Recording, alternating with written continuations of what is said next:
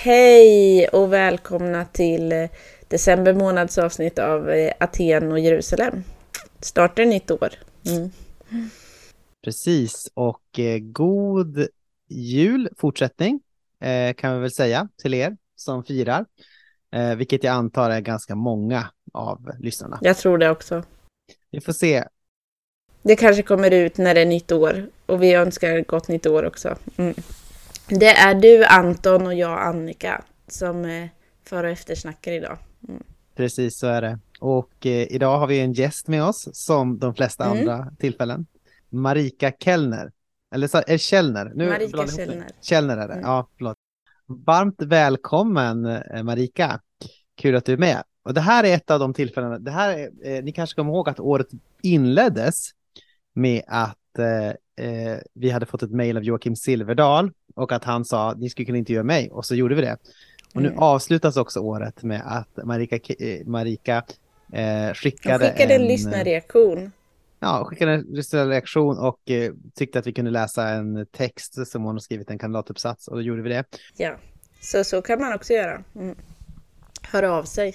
Men det gillar vi. Precis. Mm. Marika är prästkandidat, eh, läser eh, master i, jag tror det är religionsfilosofi, om jag inte kommer ihåg fel. Och eh, vi Lund stift va? ja, precis.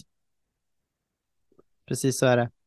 Och eh, vi kommer prata lite grann om eh, funktionshinder och så i det här eh, avsnittet. Det kommer handla framför allt om det. Om helande och om kyrkan och funktionsnedsättningar. Och ni, ni får se mm, bara efter.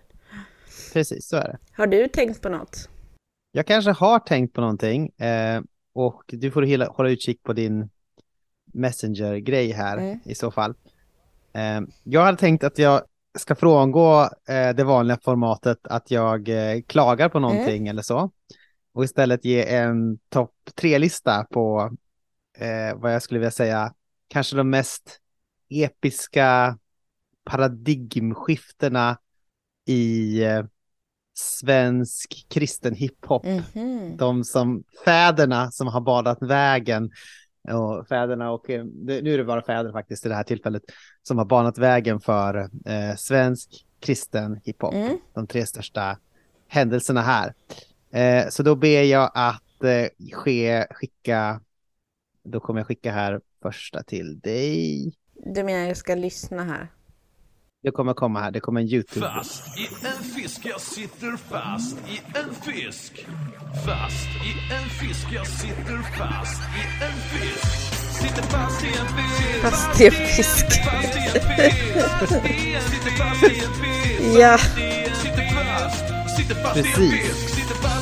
Det är alltså Magnus Bredmars två legendariska album Dunkelidur och Dunkelidur 2 Ja. eh, som vi pratar om här. episkt. Där han rappar igenom olika bibelberättelser och eh, andra vardagssituationer som har att göra med kristen tro. Ibland kan sångerna bara handla om hur kul det är att hoppa upp och ner till exempel. Okej. Mm. Här just, det som vi har hört just nu är ju en, den här episka eh, släppet av låten Fast i en fisk som handlar om profeten Jona. Eh, jag tänker att det, här, att det här på något sätt har lagt en grund i att eh, hiphop blir socialt accepterat i svensk frikyrka. Ja, säkerligen. Vad är ditt andra Mm. klipp då? Ett andra klipp, det kommer nu. Och det här ja, kanske ännu mer har gjort eh, hiphopen accepterad i svensk frikyrka. Jag tar en titt ut i världen, undrar vad som sker Det är knappt så jag vill tro på vad mina ögon ser Men hur mycket hoppet den må svikta Vem är det som rappar? må sina är av övertygelsen att alla har vi något att bringa Alla är vi här Eh, jo, men jag tror att han heter- Jag tror han heter faktiskt eh, Blues Okej. och eh, han rappar här tillsammans med Carola. Ja, snyggt. Dags att handla, sjunger han där på slutet va? Och det är ju eh, eh, ofta, det här är någonting som jag tror att alla som är frikyrkliga kan rappa lite grann, för att det här jul i Betlehem var så himla stor. Jag tror att den fanns i väldigt många hushåll. och eh, Ja, jag känner igen den Jag kommer att jag hade ja. en kompis som bodde i, när jag bodde i Philadelphia kyrkans studentkorridor. Eh, som eh, tänkte så här att hon, hon, tänkte, hon tänkte alltid på dags att sluta titta på, dags att handla. Att det, det var liksom att de skulle ut och handla, att de skulle gå till Ica och handla eller något sånt där. Kapitalistversionen av det. Eh, och eh, eh, ja, men jag tänker att det här ändå, Mm. eh, om hiphop inte var riktigt rent, helt rumsrent så kunde det liksom bli rumsrent genom Mm. Blues deltog på The Little Drummer Boy på Jul i Betlehem. Mm. Och så har vi eh, sista länken som jag skickar dig till dig. Och eh, det här, det här är liksom dialektal, cool rap där det är som allra bäst. Okej, är du redo? Har du klickat? Ja, den en här hade vi.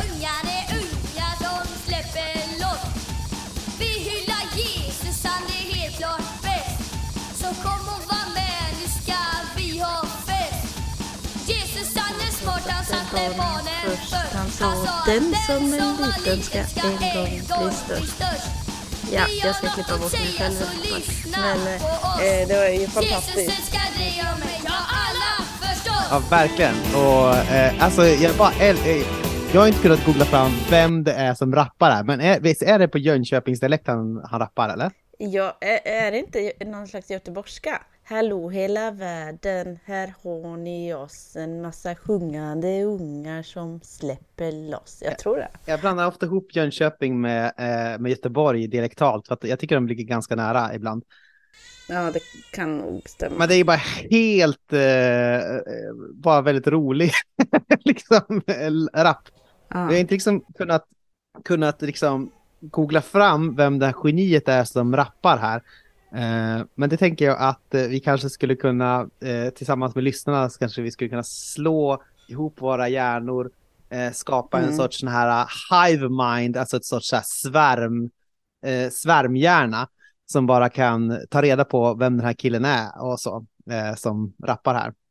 Eh, Mm. Verkligen groundbreaking eh, rap och kul också att det är så ja, det vore kul att få hylla den här. Den, den här eh, eh, sjö- sjöngs mycket i en barnverksamhet jag var med i när jag var barn. Det är fantastiskt.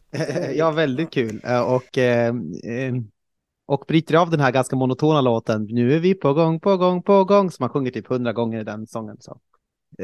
Tack du kära pionjär i det här hiphop-arbetet. Vi hoppas att vi kan få reda på vad du heter för någonting. Ja, kul inslag. Mm, tack. Mm. Ha, då går vi väl över till själva intervjun, eller vad säger du? Ja, vi kan göra. Jag vill bara säga att jag tycker en sak som var rolig, som, nu frångår jag också att man ska ta upp eh, månadens mönster, men en sak som jag tycker var lite rolig var att eh, eh, både eh, Johanna Arrhenius och eh, Niklas Öjebrant har blivit nominerade till Årets hetero på QX-galan. Just det, det måste ändå vara eh, unikt att det är två frikyrkliga på ett år. Jag tänker att det inte är jätteofta frikyrkliga får uppmärksamhet i liksom gayvärlden, så det var kul för dem, tänker jag. Mm. Grattis till Johan och eh, Niklas. Ja, eh, kontexten är väl eh, att de har eh, på olika sätt verkat för att eh, homosexuella ska få ett gott hem i frikyrkan och att eh, frikyrkan ska bli mer bejakande och inkluderande i sin syn på homosexuella. Mm. Men det kanske alla lyssnare redan vet. Ja, kanske inte alla. Mm. Eh, nu kan vi väl köra intervjun. Ja, nu kör vi. Rullar vi in med Marika Källner.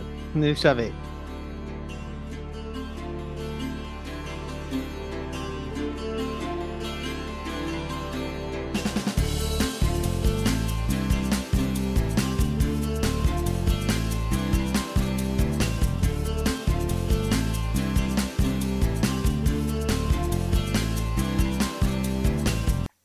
Hej Marika Källner. Eh, välkommen till Aten i Jerusalem. Tack så mycket. Eh, och då frågar jag så här. Eh, vem är du? Om du får presentera dig själv för våra lyssnare. Ja, ehm, jag ehm, läser till präst för Svenska kyrkan i Lund stift. Ehm, jag eh, är också författare. Eh, har skrivit två böcker som inte har så mycket med teologi att göra. Men eh, om inte allting är teologi förstås. Den första heter Det som får plats och handlar om eh, skrivande eh, genom novellform. Och andra boken heter Leka vuxen och noveller, en novellsamling. Mm. Kul. Känns ändå viktigt att säga det, även om jag ska prata om det. Ja, men vi kan prata lite om det i alla fall. Alltså, vad, kan du inte säga vad är det för böcker du har skrivit? Kan du presentera dem lite grann? Ja, absolut. Ehm, den första boken då, Det som får plats, den är en eh, blandning, en, en samling med, som blandar ehm, essäer och noveller. Eh, för att eh, undersöka novellkonst och skrivande då tillsammans. Ehm, och den andra boken är en renodlad novellsamling. Som handlar om unga kvinnor och flickor. Det är små ögonblicksskildringar kan man säga. Några berättelser är längre, men eh, det är ganska eh, under ganska kort tid som man får följa dem. Den heter ju Leka vuxen, det sa jag säkert Ja. jättemånga gånger. Ja, du sa det en gång förut i alla fall, En men det gör, det gör inte så mycket. Nej, Leka vuxen. Just det, just det. Ja. Den är väldigt bra. ja, Den första boken är också väldigt bra, men den andra den andra är väldigt bra. den är väldigt bra. Precis. Den får vi se. Eh, vi får väl försöka länka till, eh, till eh, de här böckerna så att man får möjlighet att eh, läsa dem eller i alla fall beställa Ja. dem. Mm. Ja, just det. Det, det finns säkert en och annan lyssnare som hyser lite så här författarskapsdrömmar och så. Mm. Vad skulle du ge för tips till dem? Det var länge sedan jag fick den frågan. Ja. Ehm, men ehm, oj, oj vad svårt. Ehm, jag skulle nog säga att det kanske låter lite hårt, men, eh, men kanske ta ett steg bakåt från alla eh, hashtags på Instagram och faktiskt skriva lite mer. Mm. Ehm, och kanske försöka hitta sig ett, ett riktigt sammanhang och prata skrivande med eh, människor och inte bara lägga upp på Instagram hur många ord man har skrivit. Det låter väldigt hårt, nu vet jag att inte alla gör så, men, men det är ganska stort att man fastnar gärna i det. Liksom. Pratar om sitt skrivande istället för att skriva det. Många klagar väl eh, på såna här sociala medier om hur svårt det är att skriva och att eh, idag fick jag bara ur mig fyra ord eller något sånt. Ja, det är väl asgrymt att få ut sig fyra ord känner jag. Ja, ja, absolut. Men eh, det, det är också ett sorts eh, skrivande som man då ägnar sig åt istället för skrivandet kanske. Att man, Precis. Och det kan vara viktigt. Det kan absolut vara viktigt. Eh, men jag har nog lagt det i en, typ en skrivdagbok eller någonting istället. Mm. För att det där är inte, jag menar inte att det är något fel i att, att, eh, att ha det, men, men ibland så är det risken att vi fastnar i det. Det är nog mer det jag menar. Sen brukar jag också tänka att, att det är bra att ta det ett steg i taget. Alltså ha, ha, bara för att vi lär oss skriva i skolan betyder inte att vi kan alltså skriva berättelser. Och att det kan vara skönt att eh, ta ett litet steg i taget där. Att börja med något litet och sen gå vidare. Man börjar inte med generationsromanen direkt då kanske, utan Nej, ha inte Proust som mål. inte första mål, i alla fall inte som delmål. Ja, det låter väl eh, rimligt va? ja, men jag tror att många glömmer bort det, just också för det här att, att det, det är lätt att glömma att skrivande faktiskt är någonting vi behöver lära oss, alltså att det är ett hantverk. Mm. Vi kan skriva svenska, men det betyder inte att vi kan författa. Liksom. Nej. Eh, Så det måste vi lära oss. Det är en, en, en konstform. Precis som att måla akvarell. Alltså så. Mm. Och det betyder inte att man inte kan lära sig på egen hand. Det tror jag absolut att man kan. Men man behöver ändå liksom öva på det. Men fint. Det får hoppa, hoppas att det sporrar någon att, eh, att skriva. Ja, verkligen. Eller så att det inte blir nedslående. Utan bara så här. De kan ta det. Ja, de kan ta det. Hoppas jag. yes. Eh, vi ska prata lite grann om eh, en kandidatuppsats som du har skrivit. Mm. Och eh, det är helt enkelt så här att du har skrivit kand- kandidatuppsatsen att vara människa och normal och i den kollar du på hur funktionshinder framställs i tio predikningar i Svenska kyrkan. Mm. Och det är utifrån en text eh, som är Markus 7, 31-37. Och det är en lite så speciell text där eh, en person som eh, inte hör och inte pratar så bra förs fram till Jesus och Jesus, vad är det han gör? Han tar på hans tunga va? Andas djupt. Och öronen också, han stoppar in, Precis, han stoppar fingrarna i hans öron. Och så någonting med tungan också kanske? Eller är det det? Ja, nu, ja, nu kommer inte jag riktigt ihåg om, han, eh, om det är hans saliv också, eller hur är det med den? Eller bland, blandas det ihop med en annan helande process när han, eh, När han spottar på marken och lägger på lera på ögonen. Ja, det är ett annat. jag kommer inte riktigt ihåg, men det är, Jag har ju läst den, eller jag har ju läst den texten väldigt många gånger nu så jag borde kommit ihåg men det gör jag inte. Och så säger han Efata, eh, antar att man säger, och betyder öppna dig och den här personen kan börja prata och eh, se igen och alla blir... Höra. Han, kan, han, han ser hela tiden. Ja, ja, han. Ja, precis. Han kan börja höra. Vi får hjälpas åt med den här texten. Eh, han kan börja höra och, och prata och eh, alla blir jätteförundrade. Jesus säger att de inte, ska, att de inte ska sprida ut det här, men alla sprider ut det jättemycket. Det är ungefär den texten. Eh, Precis. och eh, det man kan säga då när, när du kollar på den här texten att generellt sett så är predikanterna, de vill helst inte predika eh, så bokstavligt över helanden från sjukdom eller från Nej. eller helanden från funktionshinder i, när de predikar den här texten, utan istället vill de göra en mer andlig eller relationell eller existentiell läsning. Mm. Och vad, vad tänker du, vad skapar den liksom viljan, vad skapar det för sorts problem i hur man framställer funktionshinder? Ja, eh, problemet är ju att funktionshindret då blir en symbol för en brusten gudsrelation. Mm. Och det tror inte jag är medvetet val Mm. från en predikant, utan det är liksom, det låter snyggt, det låter fint när vi säger att eh, döva öron öppnas. Liksom. Men, men det det blir, det implicerar är att det är något fel med funktionshinder på det sättet att det är nästan skadligt för gudsrelationen. Mm. Så. Och det blir ett symbolspråk som kan vara väldigt sårande för människor. Upplever jag i alla fall. Mm. Men sen också är det ju, kanske gå vidare lite, men, men att det är ju inte bara det de här predikningarna visat heller, utan det är ju också att eh, själva helandet från en funktionsnedsättning får också symbolisera att en gudsrelation blir hel igen. Just det. Och då kan det också bli som en sorts bild, eller ja men då blir eh, funktionshindret i sig ett sorts, det blir en negativ bild. Ja, och det Ja, kan på något precis. sätt cementera det här att man är, Att det är något fel på en. att det liksom är väldigt onormalt. Ehm, och det kan ju säkert sitta en och annan nu och tänka att ja men eh, det är det väl också. liksom. men, men från att någonting är avvikande till att någonting är fel är ju ett ganska stort steg. det är det ju. Absolut.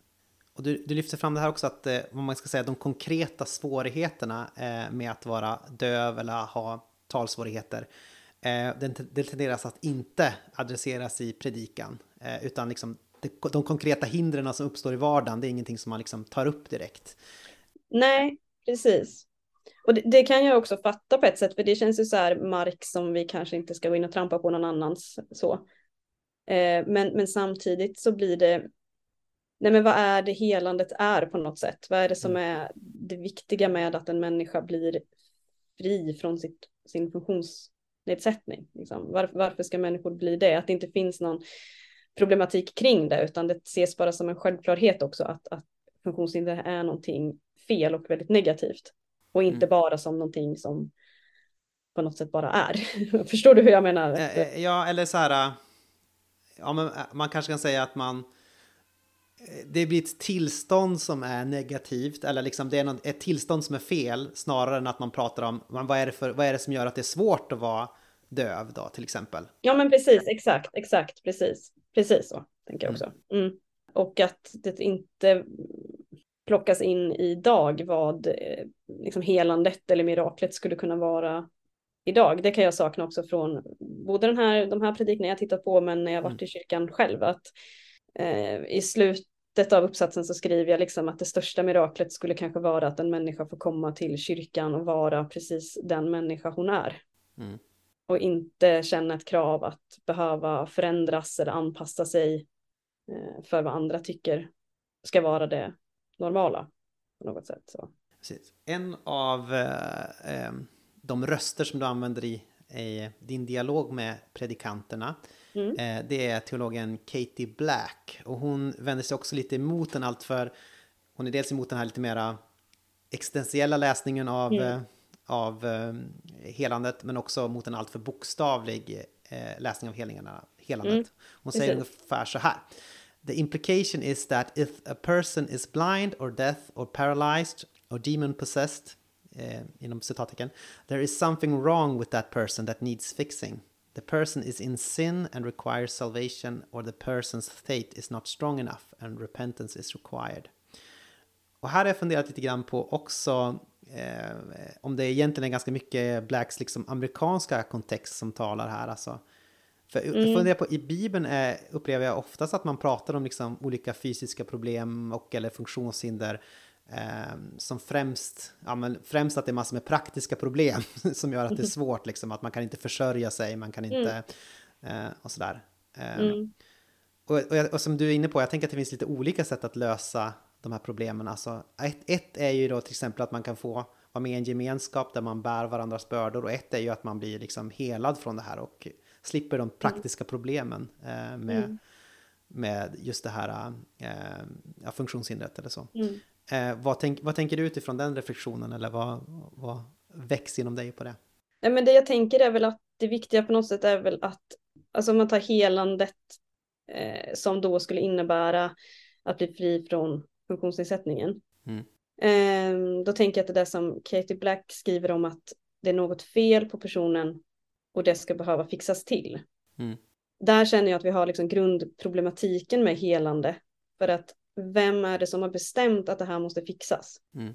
Det är inget problem om en person med en funktionsnedsättning liksom ber om hjälp. Eh, kan vi be för mig så att jag blir fri från det här? Eller vad det nu kan vara. Just det. Utan problemet är ju om någon annan kommer. Vi ska be för dig att du blir fri från det här. Att du blir helad från din funktionsnedsättning. För då läggs det liksom en värdering i det på en gång. Och det är ju säkerligen i all välmening. Mm. Eh, men det kan ändå bli tokigt. För att ja, men det måste på något sätt komma från en själv. Och det är ganska ofta då som Jesus ställer den frågan i evangelierna liksom, vad vill du att jag ska göra för dig? Precis.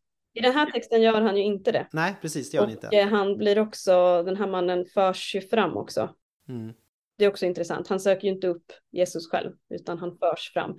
Det här är också så här, nu, nu, vet, nu ska man ju kanske inte gå allt in för mycket i detaljnivå när, när en tolkar Bibeln. Men, men, men det är en sån här grej som jag har sett att, att många har reagerat på, att han, att han förs fram. Mm. Mm.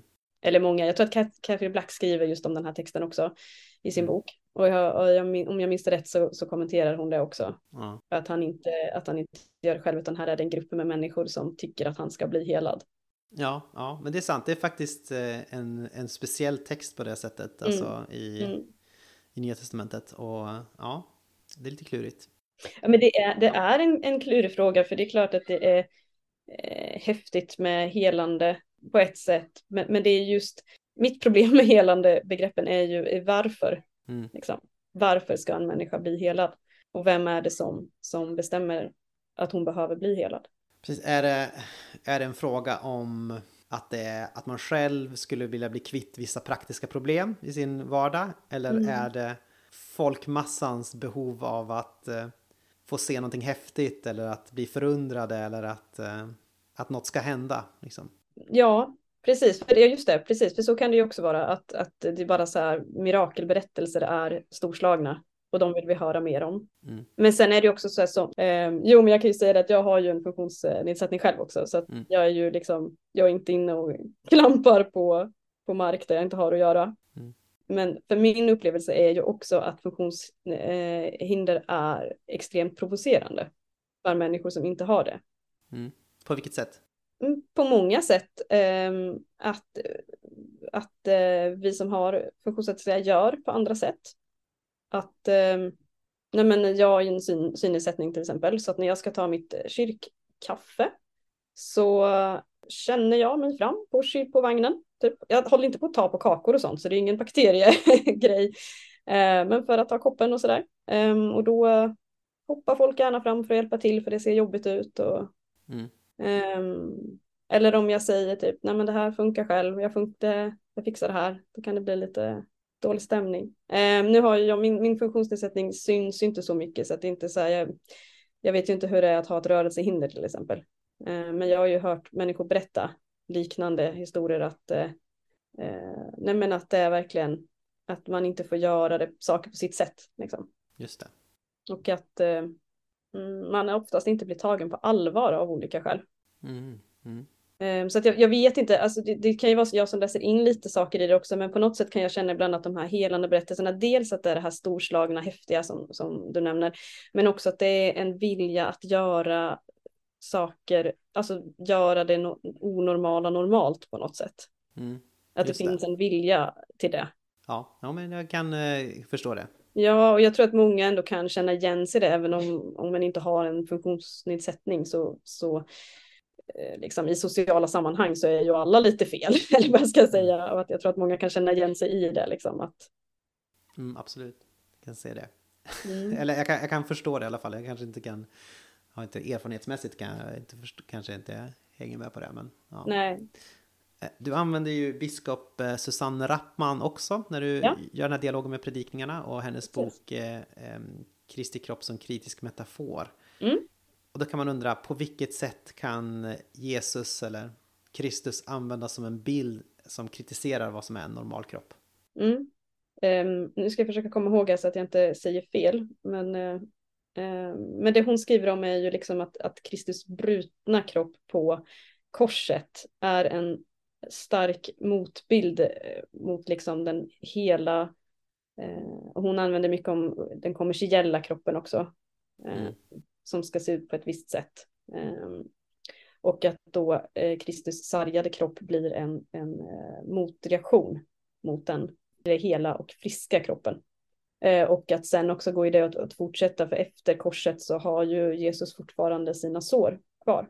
Mm. Liksom. Så att det är inte så att hans, den uppståndna kroppen är ju inte en fullkomlig kropp sen. Eller hur jag ska säga, det är den ju. Men, men, men liksom att den har ju ändå kvar korset i sig på något sätt. Mm. Ehm, så att det blir liksom, en helheten blir en, en motbild mot, eh, mot den kommersiella friska kroppen som, som den presenteras. Mm. Och det är intressant att du ofta lyfter fram liksom den, den brutna kroppen är ju på något sätt i centrum också för eh, kyrkor. Eh, Mm. att eh, eh, Kristi kropp för dig är utgiven och så är det ett brutet bröd som man Mm. tar del av liksom. Och så där, istället för någonting som är helt eller så slutet. Mm, precis. Det är det ju. Vi har ju liksom brustenheten med oss på något sätt. Det är nästan det normala. Jag kände det när jag skrev den här uppsatsen att så här, alltså, vad, vem, vem är egentligen normal liksom? Det är ju jätteonormalt Mm. att vara normal. Alltså för det känns så här, det finns ju alltid någonting i oss. Om det så är fysiskt eller något trauma eller vad det nu, nu, nu kan vara så, så, eh, så på något sätt är vi ju närmare varandra ändå. Precis. Ja, men kan, och just Jesus hjälper oss att påminna oss om det istället för de här, vad ska man säga, eh, retuscherade eh, Mm, bilderna. Ja men precis. Så är det liksom, så får vi påminnas om att det här, den, det brutna är på något sätt det normala också. När man tittar på Jesus kanske. Eller kanske att det inte finns någon normal, normalitet kanske. snarare. Ja, nej, ja. Att det, det kanske liksom inte riktigt... Om jag får vara, då får jag vara djävulens advokat här en Ja, stund. visst då, var du jag. eh, och då kan man tänka så här, är det inte på ett sätt något som faller sig naturligt att prata om att vissa egenskaper, som till exempel att höra och tala, eh, till exempel, Mm. eh, ligger som en potential hos människan. Alltså. Eh, men det realiseras inte hos alla människor. Alltså, Man kan säga att generellt sett är hörande och talande en mänsklig erfarenhet, men den, real, den realiseras på ett sätt ojämnt och så. Mm.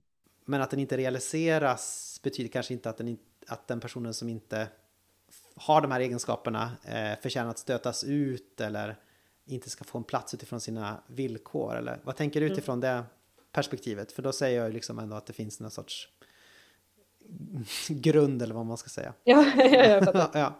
Ja, men eh, jag tänker att det gör det ju. Och nej, men jag tänker så här. Jag har inga, alltså det, det är jättemånga predikomanus som jag analyserat som skriver just om mellanmänsklig kommunikation och kommunikationen mellan Gud och människa. Mm. Där det förutsätts då att tal och hörsel är det som används. Både mellan människor och mellan Gud och människa. Mm. Och jag har väl vanligtvis inga problem med det utifrån andra bibeltexter. Men när det handlar om en person som inte har det, då är det konstigt. Just det.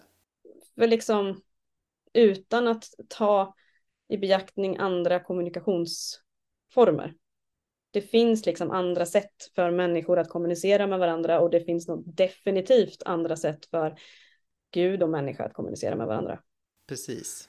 Eh, så att om vi tänker oss att ja, ja visst, de flesta människor hör och eh, de flesta människor kan prata, absolut, men det, då kanske det blir någonting så här förutsättning som vi har med oss i, i, i andra texter, men det just handlar om, om en person som inte har det, så blir det väldigt knepigt. Precis, alltså om man, om man skulle prata eh, om man skulle prata i generaliteter liksom, till exempel att man kanske skulle säga ja, människan kan eh, kan höra Guds ord. Eller Ja, men exakt, man säger kanske det någon ska- gång, liksom. Det kanske man kan säga, men Ja. om man ska prata om, om just en, en person som inte kan höra och då säger liksom Mm. att eh, eh, ja, människan eh, kan höra Guds ord eller liksom Ja. genom fysiska vågor i luften liksom, och sådär och så då blir det liksom, då blir det Ja. konstigt för att då, Ja, men exakt, och sen är jag nog mer, alltså jag tror att det är ett större problem med motsatsen. just det, vad är det? Alltså, det är större problem att säga i vilket sammanhang som helst att vi ska inte vara döva för Guds ord. Eller vi ska Mm. inte vara blinda för Guds ord. Eller vi är förlamade så vi kan inte göra Guds vilja. Mm, Just det. De grejerna är jag, nu är jag ganska hård här, men de tycker jag bara vi ska sluta med. Mm. Ehm, förlåt ni som har använt dem. Eh, jag, har, jag har gjort det själv.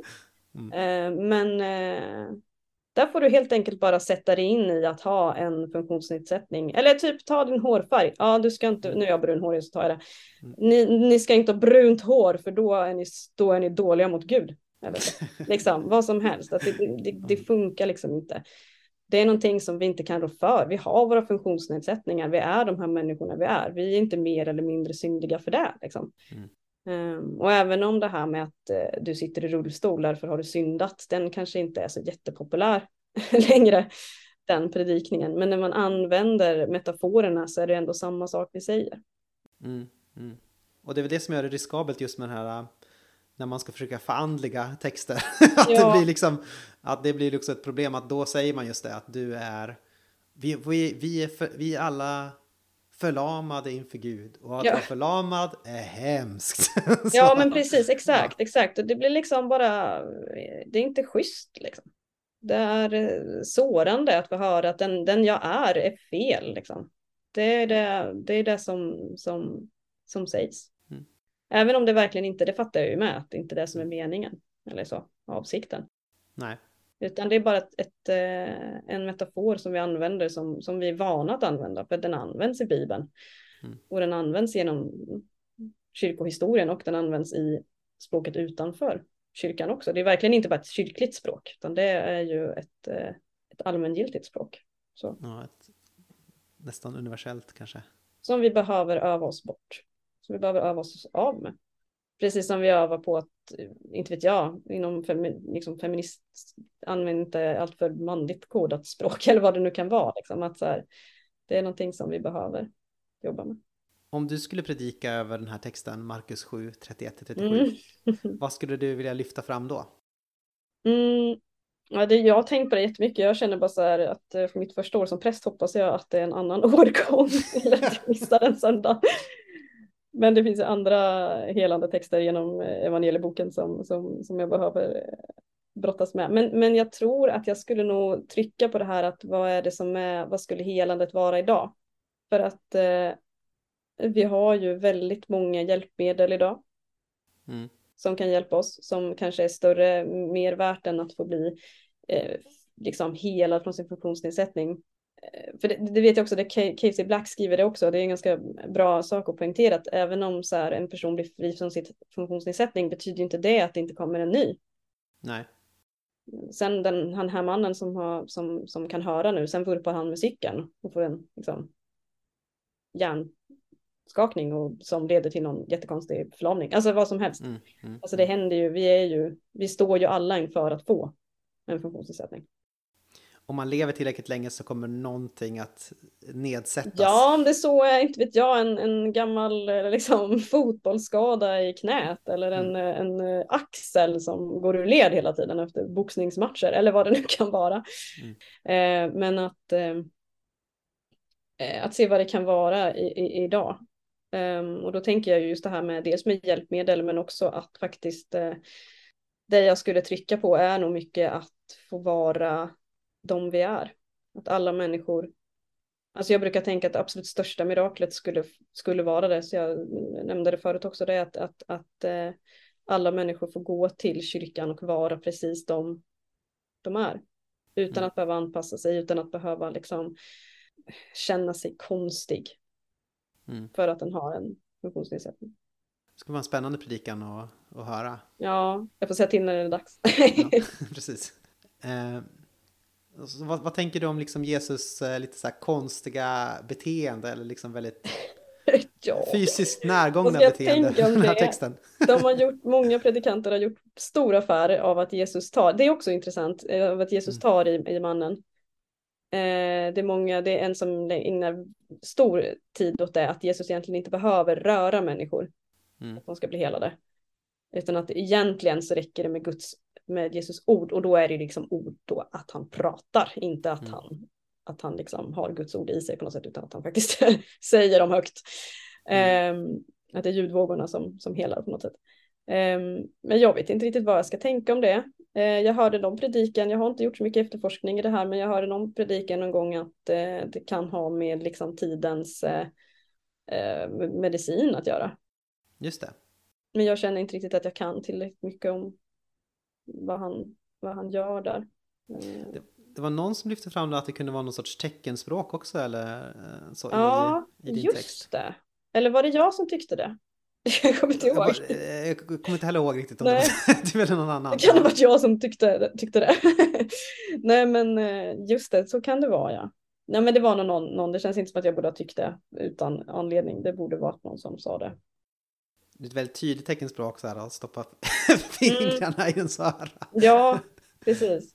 Alltså på något sätt kan jag känna också så här att, alltså visst, där som de påpekar att det är konstigt att Jesus rör vid honom, men jag tycker också att det är konstigt att Jesus gör sån affär av det. Mm. Alltså det är ju en scen verkligen. Ja, Annars är det liksom ta din bädd och gå. Liksom. Utan Ja. här är han suckar djupt. Och... ja det, är lite mer, det är lite mer teatraliskt än vad det brukar Ja, vara. verkligen. I alla fall blir det det i mitt huvud när jag läser den.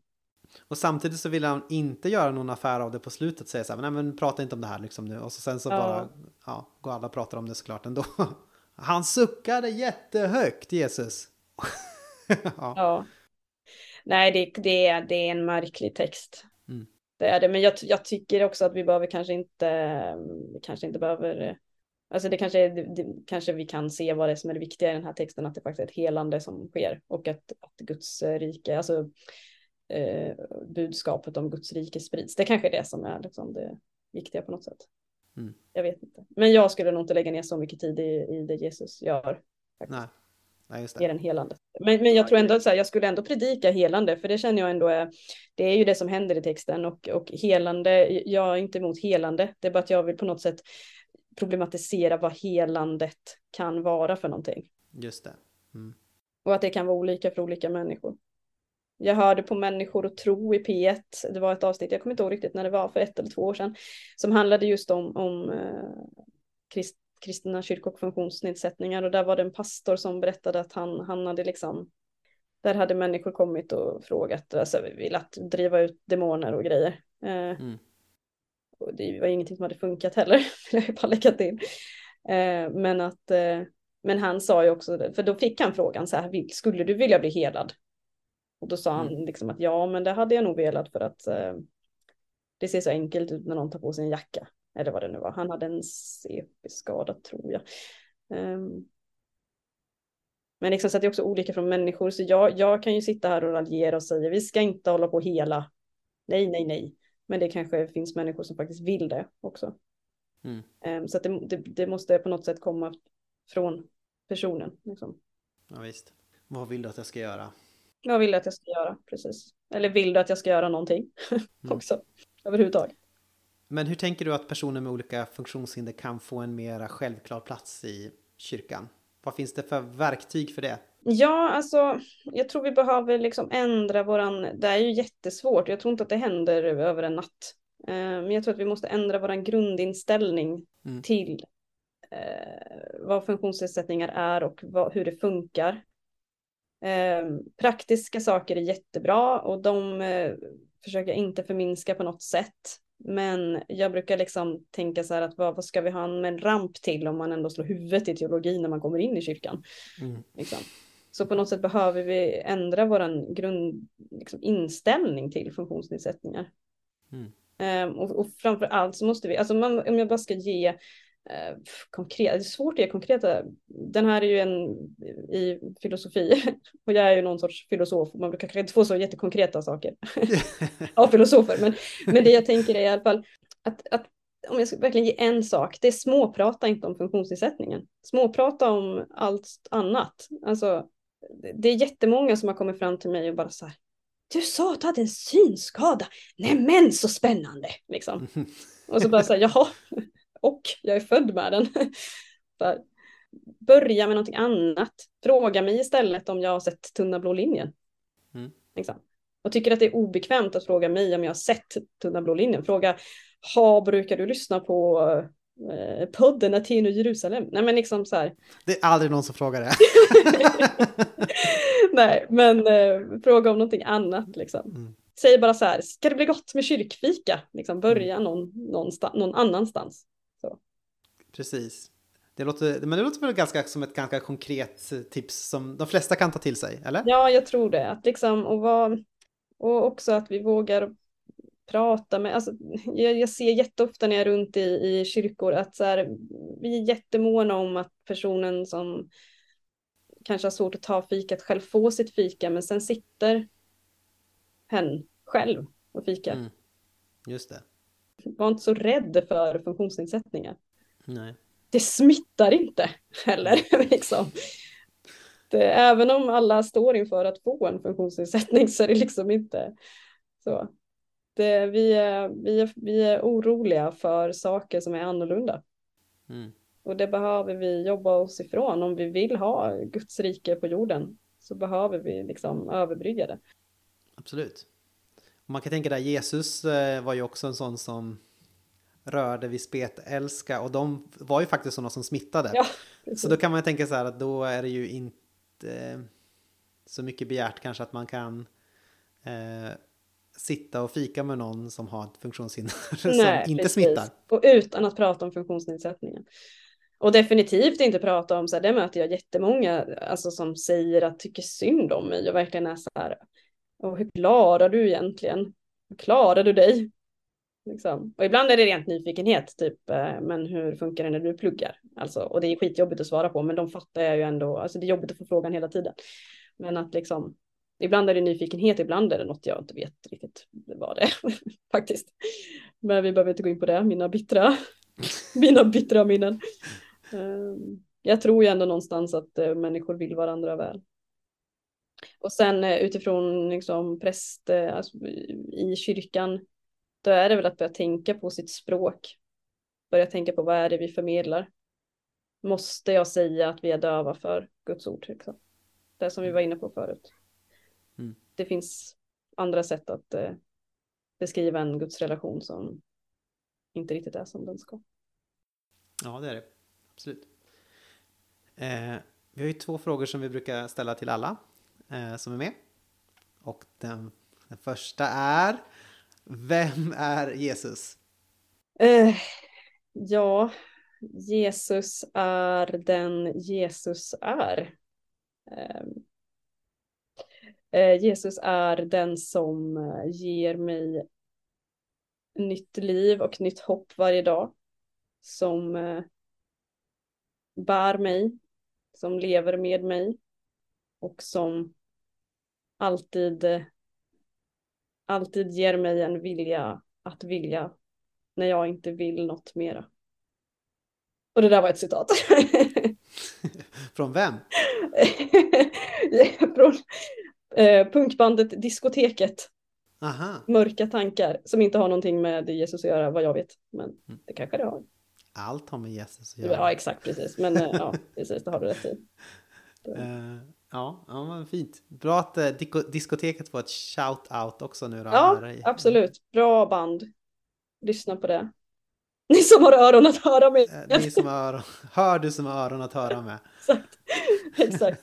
Det, det, förlåt, men nu måste jag bara slänga in ett nytt konkret. Där kanske vi, det här citatet behöver vi kanske inte sprida så jättemycket. hör du som har öron att höra med.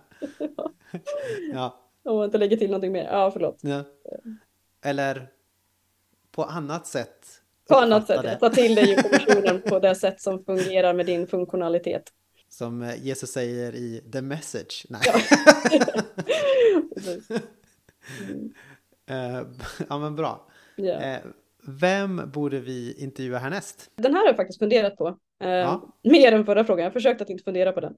Eh, men den här, det tänker jag, alltså någonting som vore väldigt kul. Ni kanske har gjort det. Jag har följt det ett, ett par år. Men, men liksom att Ja, men vi pratar ju så mycket om att det är svårt att vara troende i Sverige och jada jada jada. Mm. Och då tänkte jag så här, så det hade ju varit kul att höra lite om hur liksom, någon random eh, person som ändå är aktiv i en församling eh, lever ut sitt kristna liv. Sant. Det hade varit kul.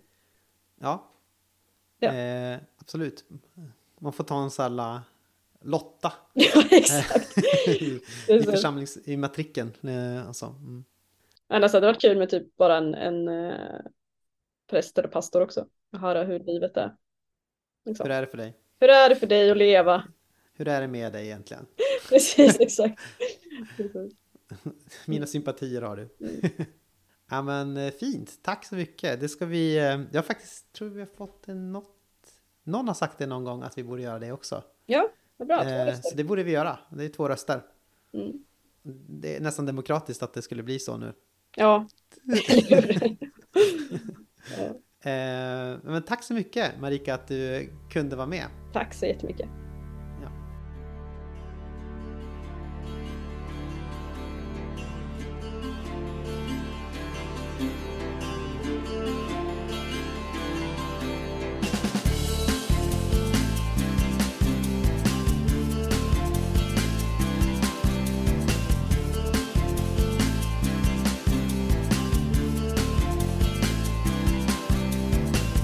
Hej och välkomna tillbaka till Eftersnacks kompisar. Ja, välkomna tillbaka. Roligt att eh, ni är med oss och att eh, ni lyssnar. Mm. Eh, jag vill särskilt säga att jag uppskattar just du som lyssnar eh, vid det här tillfället. Och eh, kanske, ja, vi, vi bryr oss om dig och allt du går igenom. Men eh, för att vara på säkra sidan så kan du skicka ett mejl om vad du går igenom så kan vi återkomma med om vi bryr oss. Ja, precis. Ja, men eh, det var ju kul att lyssna på Marika. Mm. Mhm. Eh, Det är ju lite tema också, men på något sätt eh, förra avsnittet handlade ju om ja, vad det är att vara människa och sådär. Och det här är ju det här med att, eh, att ha en funktionsnedsättning är ju på något sätt en aspekt på det, det mänskliga. Mm. Absolut, det är det ju. Och det, det var ju eh, mejlet som föranledde den här intervjun eh, utgick ju från eh, ja, kommentarer på, på förra, alltså egentligen en, en positiv en positiv glad reaktion på förra avsnittet kan man säga. Som handlar ju om det här med kan man säga, svaghet som konstituerande för vad en människa är eller kanske Mm. eller kanske man, svaghet är kanske fel ord, svår, sårbarhet som konstituerat, konstituerande för vad människan är och sådär. Mm. Eh, jag tänker du har väl, har inte du tänkt på lite grann det här med att vara personlig assistent och sånt där? Jo, absolut. Alltså, när jag läste lite etik eh, för ett antal år sedan så då läste jag en väldigt intressant artikel som handlade om hur man genom den starka betoningen på vad ska man säga, självständighet och att personer med funktionsnedsättningar som behöver, eh, har så mycket nedsättning att de behöver en personlig assistent, då finns det ett språkbruk kring den det, att det ska liksom vara, vad ska man säga, att assistenten ska kunna vara en utbytbar eh, person där liksom relationen egentligen inte är det centrala utan vad, att den personen blir som en förlängning Mm, mm. av, vad ska man säga, brukaren. Eh, så till den grad liksom att det blir, alltså re- relationen till Mm. den som hjälper blir osynliggjord. Eh, det vill säga att man, ja, det finns en syn att det bara är så att säga en, för, en förlängning, ens eh, händer Mm. och fötter när, om man inte har några liksom. Men eh, då menade den artikelförfattaren, som jag nu inte liksom kan komma ihåg vad den hette på rak arm, men att man måste lyfta fram både det relationella och beroendet. Att man liksom är, att det är ett mänskligt tillstånd att vara beroende av andra och att relationer kan vara... ehm, Asymmetrisk det kan kan man säga. finnas ett stort beroende i en relation. Så. Asymmetriska relationer, ja. Men att det ändå kan vara goda relationer. Så. Eh, och att man inte ska osynliggöra den människa som eh, hjälper. Så. Eller gömma det i ett, i ett språk av självständighet. Mm. Ja, men det tycker jag är intressant. Eh, jag håller med, tror jag. Och det är väl också det här, det som vi pratade om i förra avsnittet, det här med självständighet eller alltså individualismen som sorts eh, myndighetsspråk, eller vad man ska säga, att det, Ja. att det, det döljer ganska mycket av det här med att människan är just en relationell varelse, att alla i någon grad alltid är liksom beroende av andra, liksom, och eh, Mm. all, in, ingen människa är en ö. Nej, som man brukar säga. Och eh, ja, men just det här, det här med sårbarheten på något sätt eh, döljs då i den här relationen eller sårbarheten, öppenheten som behövs. Eh, Mm. Det finns ju också så här intressant att man slavar i antiken kallades ju för talande verktyg. Ja, just det. Det är också det att de omänskliggörs på något sätt. Ja, ja, men precis. De är egentligen, de är bara liksom en förlängning av någon annans vilja eller vad man ska säga. Ja. Och det är inte som att det är samma sak att vara personlig assistent och vara en slav. Men det är intressant liksom att det språkbruket är överlappande i det här fallet. Liksom. Mm. Ehm, nej men, och, och jag tänker att det, hur ska man säga, ibland är det svårt att hålla tungan rätt i mun tycker jag, när det gäller att, att prata om, om funktionsnedsättningar utifrån att liksom, man vill inte säga någonting som är sårande för någon och, och man vill också att, att människor med funktionsnedsättningar ska känna att, man inte, att inte andra använder ett språk som så att säga eh, trycker ner eller förminskar dem. Liksom. Men det, det som eh, kan vara balansgång tycker jag är det här med att eh, det är ju en form av svaghet att bära på en funktionsnedsättning. Alltså det är någonting eh, som inte fungerar så som det normalt sett, nu använder jag ordet normalt, men alltså så som det för de flesta fungerar. Liksom. Eh, vare sig det är ett rörelsehinder eller att man har nedsatt syn eller nedsatt hörsel. Liksom. Eh, så i den bemärkelsen är det en slags eh, kroppslig sårbarhet och eh, då någonting som också Jesus vill hela människor ifrån om de vill bli helade. så. Men å andra sidan så är det också någonting som det som Marika är inne mycket på, att någonting som bara är att eh, människor behöver få, få uppfatta sig själva som inte, hur ska man säga, de behöver få uppfatta sig själva som att de är okej precis som de är, det vill säga att det inte lyfts fram som något problematiskt, deras funktionshinder liksom. Vi önskar båda att det ska vara normaliserat och samtidigt så är vi öppna för att liksom, om Gud vill hela det eh, så får Gud göra det. Det är kanske det förhållningssättet vi behöver ha, men det är lite svårt. Alltså om du jämför det med till exempel en sjukdom, så eh, om någon har, eh, jag vet inte, eh, cancer eller så, Ja. då, då kan man liksom be för att den ska bli hel utifrån att man önskar det, ja, att man kan se sjukdomen som någonting ont. Mm. Förstår du? Att det blir en skillnad. Ja, men Mm. precis. Jag, ja, men jag förstår precis. eh, Jag tror att jag förstår vad du menar. Också. Alltså att det är en skillnad på något sätt, men en sjukdom är ju, alltså, att säga, till exempel cancer är ju, alltså det är inget, det är ingenting som är, som man permanent kan leva med, utan det är ju någonting som kommer döda dig, snarare. Alltså det är ju Mm. ett, eh, någonting som angriper dig kanske mera, eller så, som en sorts Ja, och ett funktionshinder eh, kan man ju leva med fast det blir en annan sorts liv liksom. Eh, det blir en sorts, Ja. en, en, en, en, man kan säga en ökning av den sårbarheten som på något sätt präglar oss alla liksom. Eller man ska säga. ja, men precis. Det var ett- bra uttryck tycker jag. Att det liksom alla har en sårbarhet. Vissa, vissa har mer av det. Men då blir det eh, som ibland svårt att säga både att ja, men det här är någonting som bara är Mm. och som inte är gott och som inte är ont utan det bara är. Mm. Och sen samtidigt, det är helt okej att vilja bli eh, helad ifrån det. Mm. Eller, och Jesus eh, helar människor ifrån det. Liksom. Mm. Och då, för då är det ju som att då gör ju Jesus något gott. När Jesus tar, låter en döv höra eller låter en blind se. Liksom. Mm. Men, men jag tänker att den kan ju, där kan man ju, där är vi lite inne på också att man kan tänka på det som två olika sorters helanden också. Man kan ju tänka det här, alltså ett sorts ingripande där någon som inte hör, hör, eller någon som eh, inte ser, ser helt plötsligt. Alltså att man går från det ena tillståndet till det andra. Mm. Och så kan man ju också tänka på det utifrån, ja men det finns ju också det här sorters, typ ett relationellt helande eller vad man ska säga. Alltså att eh, där en person är svag kan någon annan liksom eh, hjälpa till. Ja, där kan en det. gemenskap hjälpa, där kan en gemenskap på något sätt eh, hjälpa Mm. att bära, bära det som inte den personen klarar av att bära på olika sätt. Eh, Mm. eh, att bära varandras bördor är ju också som ett sorts helande som alla behöver, men vissa behöver mer än andra. Liksom.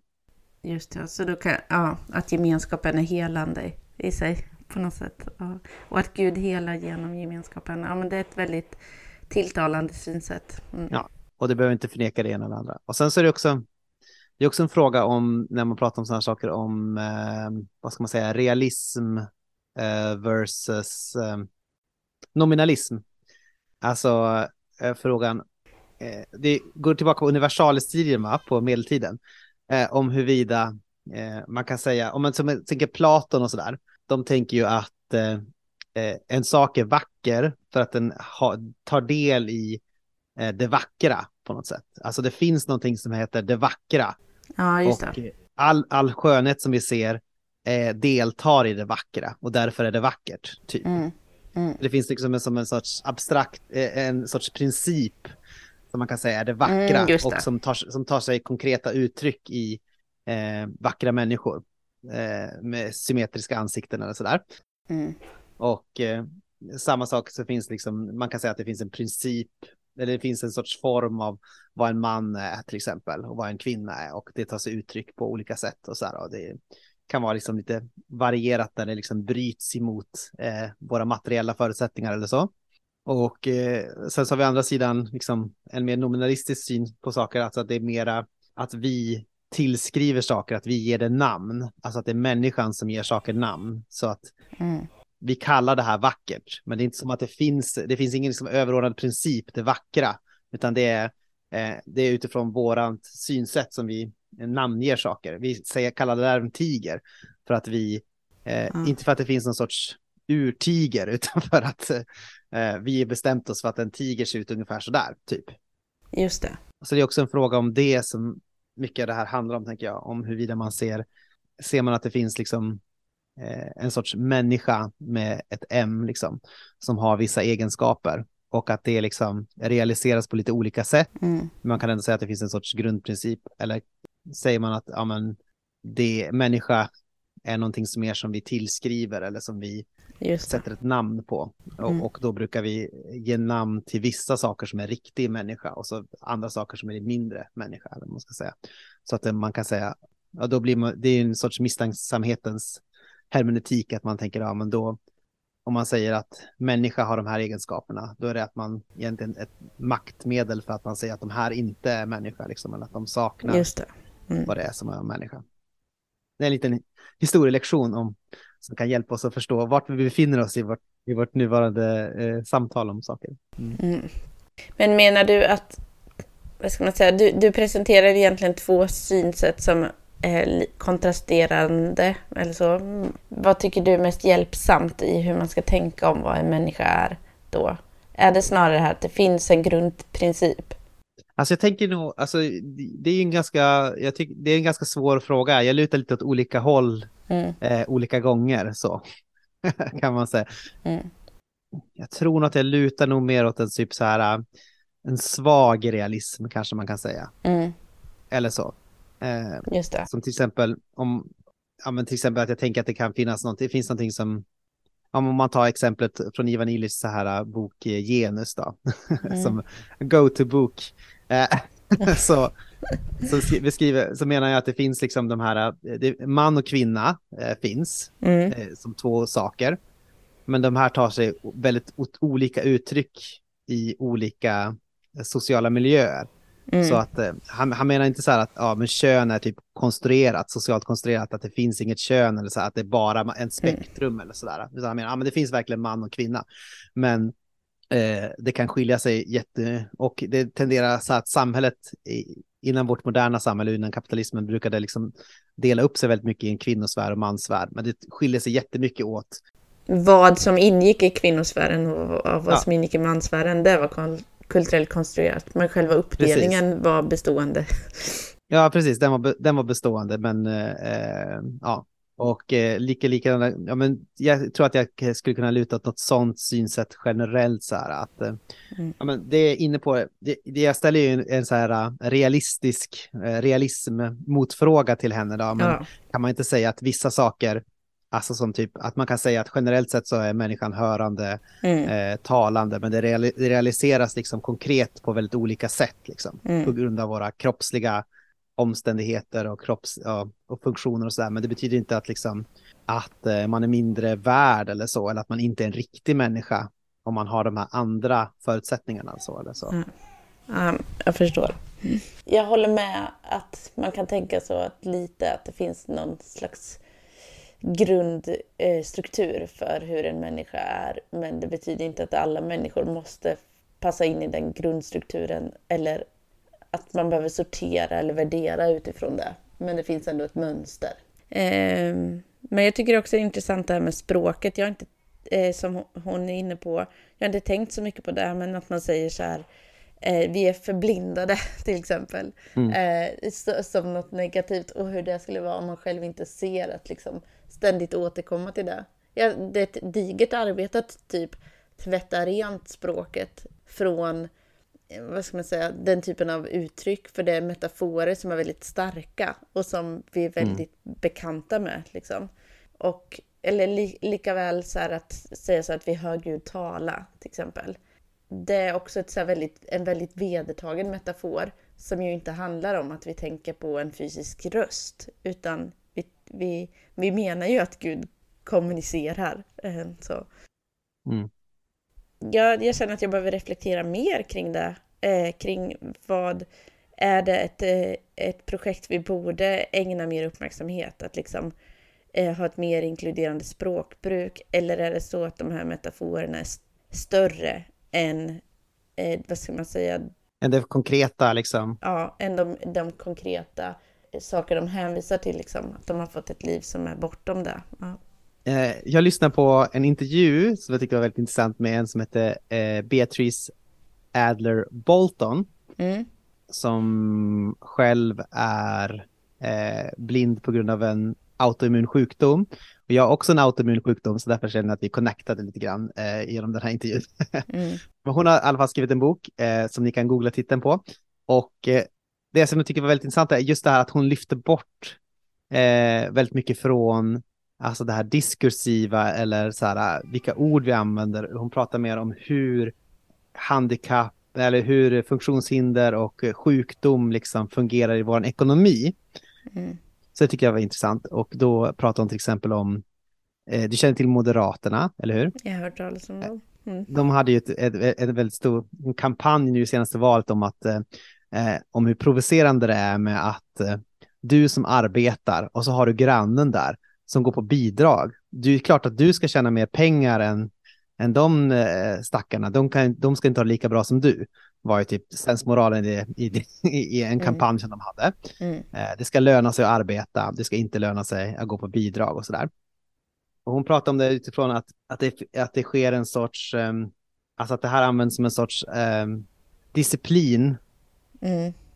Eller man kan säga att de, de, de fattiga, eller, eller, eller man ska säga, de, de, de som går på bidrag och de som är handikappade, de som är sjuka, de som är funktionshindrade och så vidare, att de används, um, de används för att disciplinera de som arbetar, eller vad man ska säga.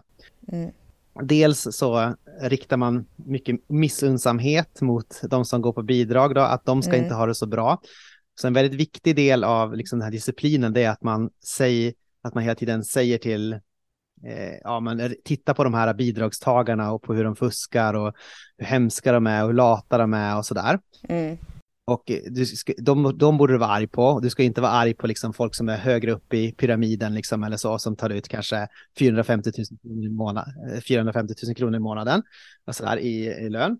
Och eh, dels också att man då håller de fattiga, att man hela tiden gör det byråkratiskt krångligare Att man gör det eh, svårare för de här människorna att få sina pengar. Eh, det hon kallar för enmiseration of the surplus class, alltså överskottsklassens, de som inte arbetar, att man håller dem liksom i ett, eh, eller ett svårt tillstånd eller ett fattigt tillstånd. Mm. Eh, det får också, det disciplinerar också arbetarna att de känner att jag skulle kunna hamna där. jag Ja, vill exakt. jag, jag vill absolut inte hamna bland de här äh, fattiga surplus-människorna. Jag måste Mm. hålla ett avstånd till dem, jag måste se till att jag arbetar, att jag liksom, man måste hålla liksom disciplinen uppe. Liksom. Det, Mm. hjälper en att hålla, det hjälper att disciplinera arbetarna kan man säga. Mm. Och sen så påpekar hon också det som jag tycker är intressant, att det, att det här att man är sjuk Mm. genererar jättemycket ekonomisk aktivitet. Mm. Och det kallar hon för extractive abandonment. Alltså att man, till exempel, eh, massor med, i Sverige är det ju som privata bolag tjänar ju pengar på att folk är sjuka liksom och Mm. kanske har, man driver ett vårdboende till exempel och får pengar från kommunen på ett visst antal bäddar liksom som man kan tillhandahålla. Ja, jo. Och eh, de pengarna kan man ju då i sin tur, de genererar ju vinst. Man skapar ju vinst till ett privat företag. Mm. Eh, Så att det är liksom, man extraherar vinst från de här eh, sjuklingarna samtidigt som man då är så arga på dem för att de är så himla mm, lata och dåliga liksom. Och Ja. de, eh, så det tycker jag också var intressant så här, att även om man är sjuk så genererar man massor med arbete och massor med pengar. Ja, Med försäkringar, med, med allting så här, hela det systemet liksom. ja. Och den, den, den pengen, de pengarna som man genererar, de får man inte någon del av.